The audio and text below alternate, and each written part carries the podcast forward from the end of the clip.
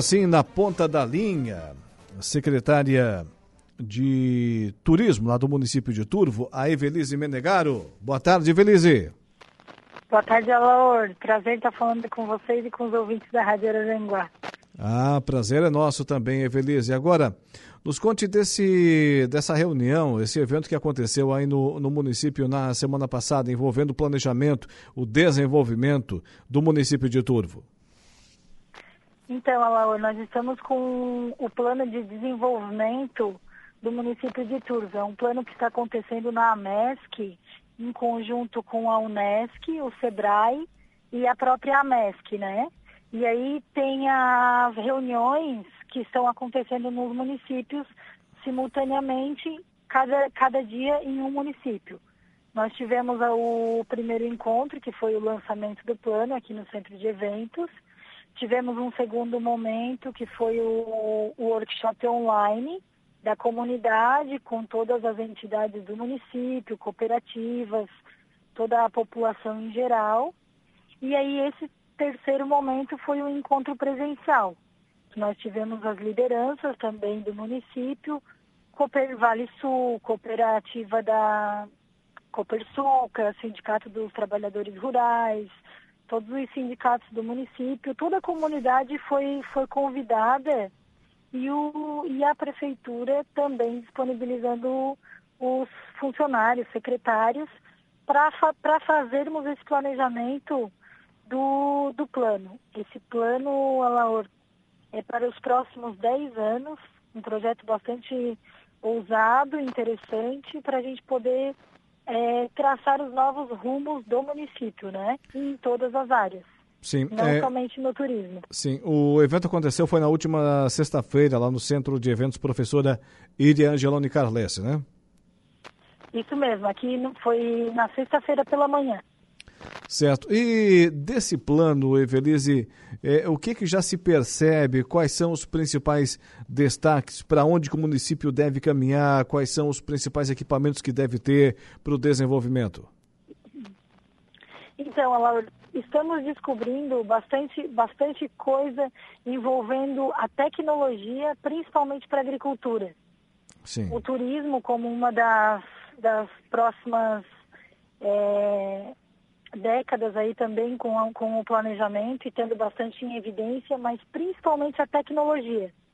Isso é um movimento bastante bacana porque é uma indústria que, a exemplo do turismo, do terceiro setor, é uma, é uma indústria limpa, né?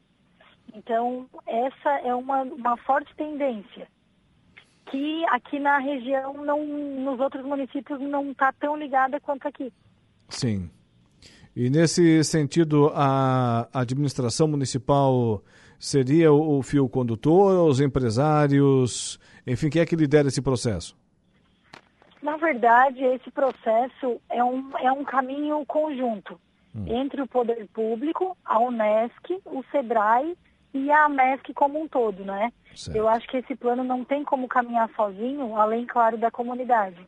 Mas claro que a administração do Sandro Osvaldo dá todo o apoio, todo o alicerce para a gente fazer toda essa, caminhada. Mas é um, como é um planejamento para os próximos 10 anos, não tem como caminhar sozinho, né? Isso é um projeto para a comunidade. E quem vai ser é, quem vai colher esses frutos, com certeza é o município. Muito bem. E no tocante a, a esse planejamento, o Evelise, as pessoas estão participando, os líderes eh, das comunidades, dos bairros, estão participando das reuniões? Estão. No evento online, nós tivemos 150 pessoas. Teve uma, uma enquete também foi aberta, né? Foi, foi deixado alguns, um, até mais, um, mais de um mês aberto que as pessoas, a comunidade podia responder esse questionário e é, e é feito o convite para todos os líderes. O secretário Zé Besbate, que é da Indústria e Comércio, ele estendeu esse, esse convite, quando não pessoalmente, mas por telefone. A gente fez todo esse movimento convidando, olha, bastante gente, inclusive deixamos na rede social também, e nesse último presencial, como era um evento que é, acabou envolvendo a manhã toda, algumas pessoas não conseguiram participar por conta dos compromissos, tudo, mas nós tivemos em torno de 50 pessoas também aqui no presencial, o que é um movimento bastante grande, né? Porque como demanda algumas horas de trabalho, não é um projeto simples que as pessoas conseguem vir aqui, responder e sair. Mas foi bem bacana. Falando em planejamento, workshop Plano de Desenvolvimento de Turvo. É, você falou, planejamento é para os próximos 10 anos, né? Lá em 2032, certamente já estaremos contando com o fluxo de veículos da BR-285. E eu acredito que esse também foi um tema discutido nesse workshop, ô Evelise.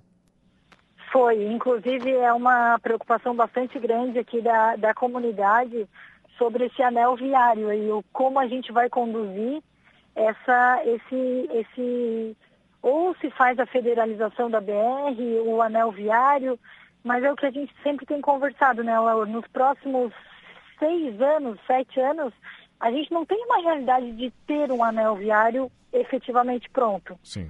Então a gente vai ter que trabalhar com a, a nossa realidade que vai, vai passar aqui na avenida.